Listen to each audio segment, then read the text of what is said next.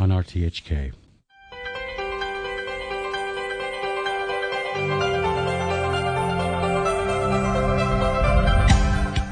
Good morning and welcome to Backchat uh, with Anna Fenton and me, Jim Gould. Um, in a moment, we're going to be talking about the upcoming chief executive election after Carrie Lam's announcement that she won't be seeking another term.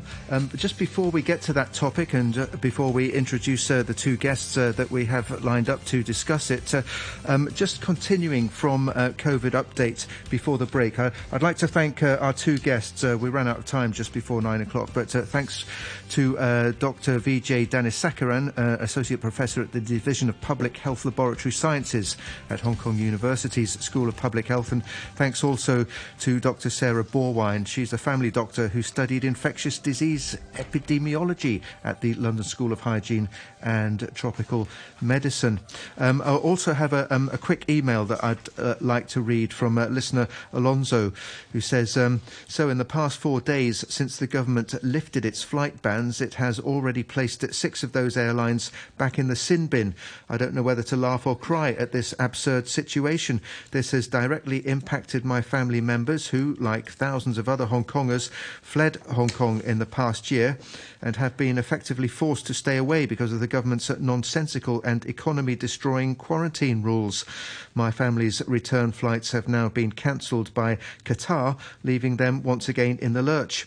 Given that all passengers have to show that they tested negative prior to flying, Here's my question assuming that the airlines can present documentation to prove that all passengers complied with all pre flight COVID requirements, why are the airlines being penalised? Surely it's not the airline's fault if a passenger who was negative prior to flying is positive on arrival.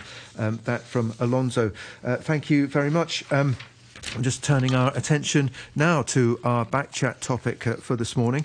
Uh, we're joined by John Burns, Emeritus Professor and Honorary Professor of Politics and Public Administration at the University of Hong Kong, and Alan Lung, co-convener of the Path of Democracy. Um, good morning to you both. Um, perhaps uh, John Burns first. Uh, we heard you uh, on the news uh, just now saying Carrie Lam's decision not to seek a second term was no surprise.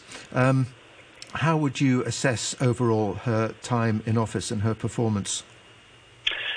Well, of course, uh, she started out, in my view, with great promise. I remember those days.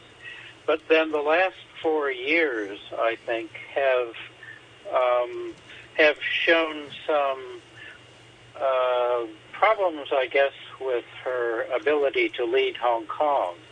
Here we are now with Hong Kong deeply divided, deep mis, uh, mistrust of the government, hundreds in prison, a huge spike in emigration, civil society and the media hollowed out.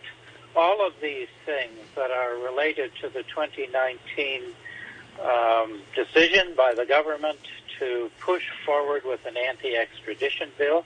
And then there's COVID. I would have to say that she managed COVID initially well we we went through much of 2020, um, you know, uh, with it relatively well managed. However, between the fourth and the fifth wave, the government dropped the ball. It did not ramp up vaccination rates or build isolation and quarantine capacity, the things that they need to do. So this is a very mixed picture. We have to look at her legacy of 42 years of service, I agree. Um, but the last four years have been difficult for her, difficult for Hong Kong, and many, many problems. In addition to that, I would say that Carrie Lam has left the position of chief executive itself hollowed out with much less freedom of maneuver than when she took over this position. How, and in what way is she responsible for that rather than edicts coming from Beijing? Well, she is responsible for initiating and pursuing directly and forcefully the anti-extradition bill in you know January to June 2019 and she is also responsible for accepting inadequate political risk analysis in EXCO provided by the Secretary for Justice and the Secretary for Security. So, what, what do you, know, mean you by know, that? What Professor? happened in 2019 is is co-produced. It isn't simply one side. What do you mean by inadequate advice from the Secretary for Security? I mean, they did not understand the depth of discontent in Hong Kong when they pursued the, the continued to pursue this. I'm not talking about the justice or the whether it is the right thing to do. I'm talking about the politics of it. As we know, political leaders need to compromise. They need to understand when to move forward and when to retreat. C.Y. Leung did this uh, with the national moral education at the very beginning of his term. Let us remember this. This kind of political capacity we don't see in Carrie Lam. Hmm, well, if you remember, he also um, pushed her to the fore in the 2014 uh, umbrella movement, didn't he? She became very much the front man of that and uh, gave a pretty good account of herself, I think, if I remember rightly.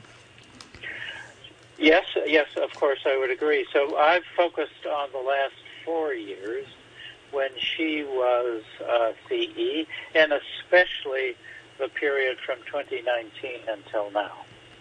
So one so thing, I, I agree with you. It's 42 years. yeah, In 42 years of dedicated service, absolutely, it's uh, clear she is an excellent administrator. She understands the bureaucratic process very well. She perseveres, but politically, she is and was out of her depth. Right. So if we if we just quickly go back to 2019 and the extradition bill, once she'd said the bill is dead and then withdrew it, I think we all expected things to calm down. But they didn't. So what does that tell us about the role of the extradition bill? Was it just the spark that lit a fire that was already smouldering? Or what was going on there? I think you could say that it was the spark. There was deep discontent in the community. And so you have to understand this discontent, I believe. And it's left us with, you know, uh, massive um, distrust of, uh, of the government. And this is a terrible way to have to govern Hong Kong. So, according to the Chinese youth polls, only 21 or 22 percent of the people trust the government. This is terrible. This is a legacy of Carrie Lam. Um, Alan Lung, good morning to you. Morning. Morning, Alan Lung, co-convener of the Path of Democracy. Uh, uh, were you surprised at Mrs. Lam's announcement? Well, uh, since uh, Omicron, uh, that wasn't a surprise. We were we were pretty sure that she she was going to run run again, because we actually met her in, in her office, and I asked question to, and then my my my my answer was, uh, well, you have, you've got your answer already. She was going to run, and then. Uh, she said she she has uh, announced her intention to uh, officials in Beijing when she visited, so that, that might have changed late, much later. So, Alan, we've heard many names in the last few months, uh, starting, you know, the rumour mill's been busy, hasn't it? We've had Margaret Chan, the ex WHO boss. We've had uh, sort of an outsider, Laura Cha, former head of the stock exchange. Her name's been bandied about. We've had Bernard Chan, but of course, I believe he's a Thai citizen, so that would rule him out. Uh, then we've got Paul Chan, the financial secretary. Um, then we've had Chris Tang, former police chief. He's not been, he's not a fancied runner.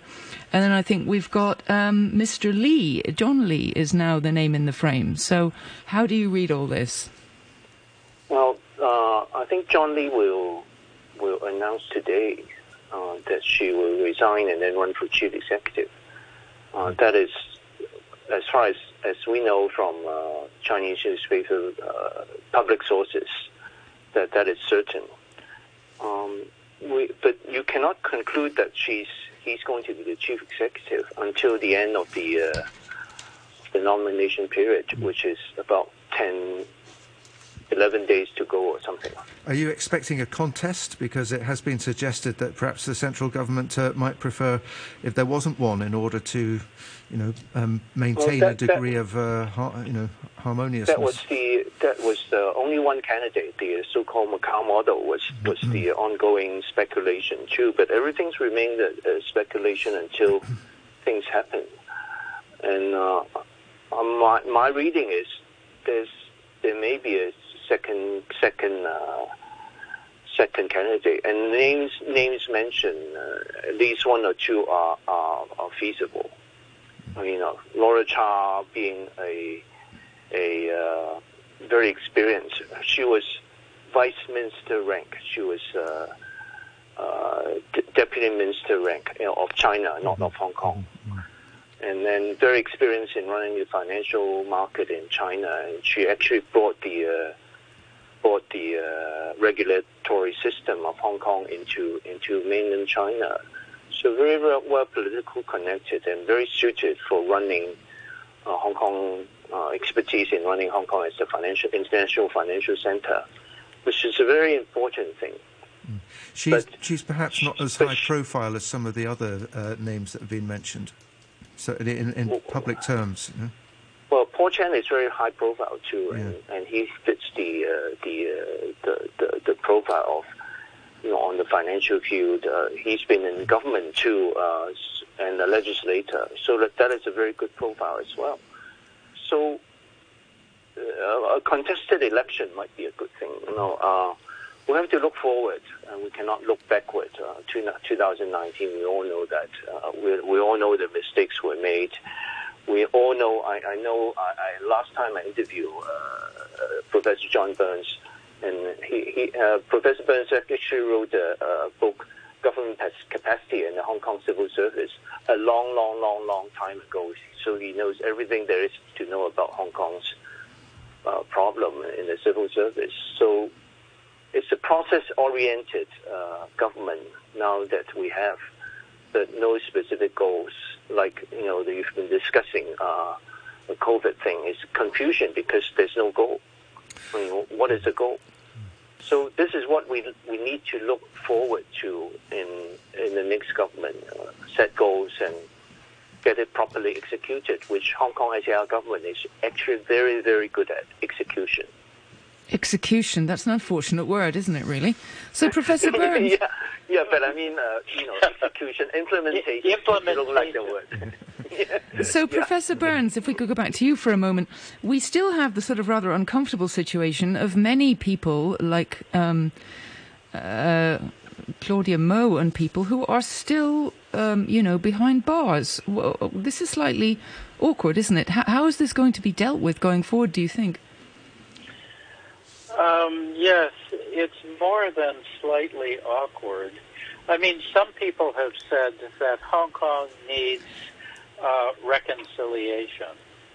And probably in the longer term it does. But we now have we have the government relentlessly pursuing people for violations of the law that occurred years ago um, with and this is not the kind of an of environment when reconciliation is possible. So yes, Claudia Mo and so many others, somebody that I've been writing to, uh, will be released on uh, the 11th if there's no uh, nothing additional comes up. Um, I, it, it's more than awkward. It is. Um, a reminder in the face of the community daily because of the arrests and trials and jailing and all of this kind of thing, and a, a reminder daily that the government is holding the citizens of Hong Kong to account for 2019, but it itself is not accountable. Because these people aren't charged in many cases, and we also have the added complication that the courts are currently closed. So this Yeah, is in a in a giant exactly. holding so, pattern. So, I mean, they've been in prison for more than a year. Yeah. And, uh, if you talk about the without without um, No charge. Without charge, yes. And so the, you're talking about the 47, and Yeah. 30, 30 some odd of them are still in prison with no bail. I think this is totally outrageous. And I must say, I do not understand this because um, I'm not a lawyer, but if you look at the if you look at what they're actually charged with, I mean, many of these things appear to have been allowed under the basic law. I mean, but if you're running in a political campaign, don't you seek power? And if you get power, don't you seek to um, to uh, follow the law, which allows these kinds of uh, maneuvers? So if if the central government doesn't like these maneuvers, change the basic law.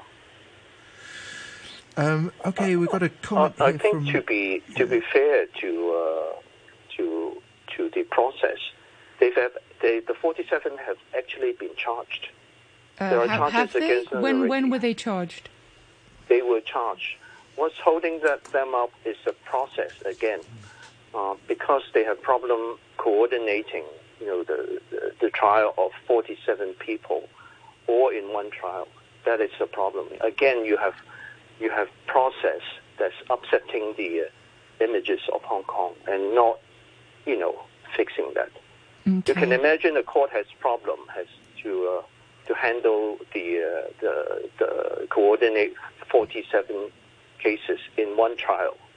That is the problem, and and with no regard to uh, the perception of of Hong Kong would, would be perceived as uh, the, the rule of law image and so on. And of course, there's no no bail because the habeas habeas corpus doesn't work in in uh, national security law.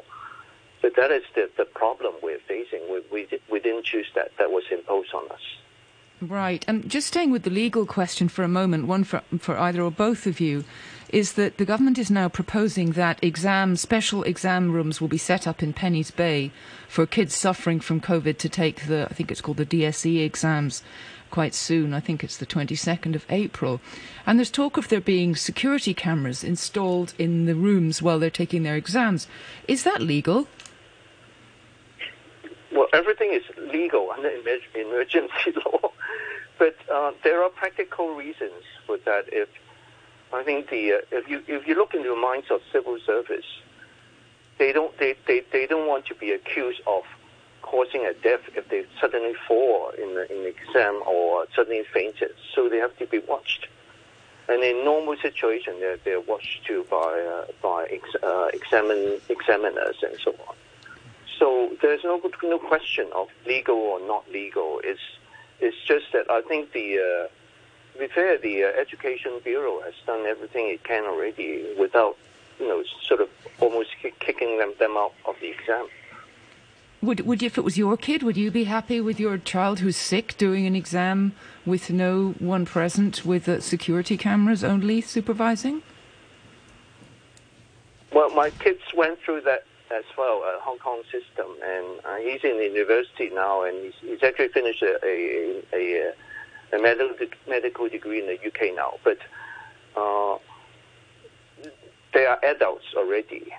Uh, But they're would you kids. would you be happy with your kid in that situation? I'll, be, I'll, I'll frankly, I'd be quite happy with the uh, with this uh, arrangement that they are being watched, uh, they are being isolated. If COVID zero is the strategy, you have to look at that as well. okay. Um, just to clarify, Anna, about that uh, the issue of yeah, the 47 have been charged uh, with uh, conspiracy to commit subversion. Right. when Jim, was that? Jim, I think there was some dispute about the charges, though. That's why we're having this discussion. Mm, yeah. You know, th- I think it was there were charges, and then these were disputed, and so it stuck in this, um, you know, a COVID fog. COVID fog. Yes. I think the legal community is quite vocal about not being able to report. Uh, the reporter are not, they cannot report on anything of this uh, national security thing, which is again not not the normal thing we Hong Kong do. Okay, um, a couple of emails. Uh, well, in fact, this is a message on our Facebook. Uh, TC writes um, Imagine an official in mainland China with a track record like hers. Uh, do you think that he, she can complete their mandates? The HKCE is the only job in the world that I can think of where the office holder is prohibited from resigning. That from TC. And uh, Hugh writes, I find it most telling that in all the years since the handover, we have not been fortunate enough to have a competent CE. What does this say about Hong Kong's self-governing ability? What fundamental resources are missing here? Someone like Carrie should never have been in the running. A very capable bureaucrat, but no leadership qualities whatsoever. Perhaps it's all to Beijing's advantage because they can now just appoint their representative as we've been shown up to be wanting. Yes. Um, does uh, Hugh have a point there? Um, does do do we need a chief executive with more acknowledged uh, leadership skills? Can we say than uh, than um, Carrie Lam is regarded as having? Um, what, uh, what, what do you think, uh, Alan Lung? Well, leadership is, is, is a sort of a wonderful thing which is almost lacking in Hong Kong since the fall for the first chief executive, who's who's uh, very loyal, very you know nobody say will say bad things about CH Tung, and he's a very dedicated person, and uh, but she he doesn't he didn't have the the uh, the, uh, the the uh, political experience and with, with, with a bureaucrat, a second chief executive, and then a politician from outside of government, and then a bureaucrat again. I mean, that tells you that that I mean, leadership is something that Hong Kong people are not trained. Uh, we're not. we we have very good professionals, financial professional, medical professional, and so on but we, we don't really know how to run ourselves. You know, so so we have to blame ourselves too. That and of course we can blame blame the Brits for not you know teaching us how to how to be in politics, but you know not teaching us political skill. But that is understandable. That that the colonial power doesn't want to leave people uh, revolting against them. So politicians is, is a politician is a dan- uh, they are dangerous people. So they should not be encouraged. In fact, when I was I was young, since primary school, early secondary, we were told study and stay out of politics. And I was one of the few, you know, people in my generation, amongst my my fellow fellow uh, students, who took an interest in studying uh, from uh, to 1989. Got into the Hong Kong Democratic Foundation and took an interest in how Hong Kong should be run. So, and so you're saying really that we can produce administrators but not politicians? Is that what you're saying? For the moment, uh, they have yet to emerge, and I hope the. Uh, uh, we have no choice. We have we have to. We need people who not just understand Hong Kong, how to run Hong Kong. We have an international uh, audience, international international community to sort of take care of. And then once the chief executive take care of the local, uh, how to run Hong Kong locally, make the international community happy with Hong Kong because we are an international financial center, then Beijing, they have to please make sure that uh, Beijing likes what he, he or she is doing too. That is not an easy task. That is a really, really difficult task for uh, uh, head who really doesn't have uh, uh, the full sovereign power of the Singapore Prime Minister. So they're a bit more like a, what we would consider a mayor of a city, aren't they, rather than a governor? No, no, no, no, no that's not true. A Hong Kong chief executive has much more power than the mayor of Shanghai or even the party secretary of Shanghai. Party secretary of Shanghai, doesn't have uh, some foreign policy power which the Hong Kong chief executive has under the basic law. So that is written in the basic law already, of course, with permission of the central government. They have sort of some uh, limited uh, foreign policy power, which I don't think the Hong Kong SAR government understand yet. Professor they have the Burns? power. Yeah, Professor yeah, John Burns, Burns. what's your take Yeah, on that? yes, I have a little bit of a different view. I don't think it's so much a leadership problem. There's different kinds of leadership. We need leaders with political skills. Now, we do have politicians who know how to win elections in Hong Kong. None of them are ever considered for this position. I think this is deliberate. This is the the Chinese Communist Party telling us that no, we do not want people who can who have the capacity to mobilize. Regina Ip, Jung Yuk Sing, these people are never um, put in this kind of a position. Our politicians, uh, which we have, you know, some that know exactly what's required, our politicians, however, never have the opportunity to gain power, and this is a structural problem. This is the design of our institutions. They're in LegCo, and LegCo does not become, um, you know, the government.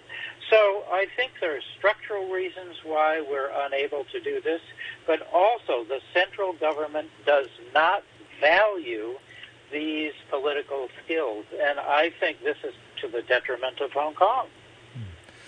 So, who would you think would be a front runner to be the next? CE? Uh, I, I prefer not to use front runner. The whole notion of it as a race is kind of ridiculous. I mean, the, you know, the central government is going to tell the election committee today who the new leader will be, and then they will endorse it on May 8th. I think it, uh, if I were, you know, I would choose Regina Ip or Jung Yuk Sing. These two people know what is required. They have uh, great political skills. They, uh, but you know, they are never mentioned, and the party will have nothing to do with them as CE. They're dangerous in a sense because they can, they have the capacity to mobilize, and the, uh, the, they understand what's required. The Communist Party does not want a leader like that uh, in Hong Kong. Do you think? do you think there'll be a contest? An No. open contest? yeah, I do not. More than one I mean, candidate? uh, uh, not a real contest. So I'm we'd have um, the designated be- loser I'm not saying there couldn't be somebody else, but I'm saying the the central government is preparing us to accept John Lee as the next CE, and that decision will be endorsed on May 8th. Okay. Okay. Well, um, on that note, uh, thanks very much. To, for speaking to us on the programme this morning. That was uh, John Burns, uh, Emeritus Professor and Honorary Professor of Politics and Public Administration at the University of Hong Kong. And thanks also to Alan Lung, co-convener of the Path of Democracy. Um, a quick uh, email to read out here uh, to do with the uh, flight suspensions, the latest uh, flight suspensions. So Richard writes, um, as an airline pilot in Hong Kong, many in my industry, including myself, are at our wits' end. I'm sure in other industries that have been decimated, there are similar feelings. It seems that the many people who have not had the same COVID experience as us have no idea what damage it's doing to people's lives, e.g., civil servants and government officials, etc., etc., and the list is large. Enough is enough. We are at our wits' end. That from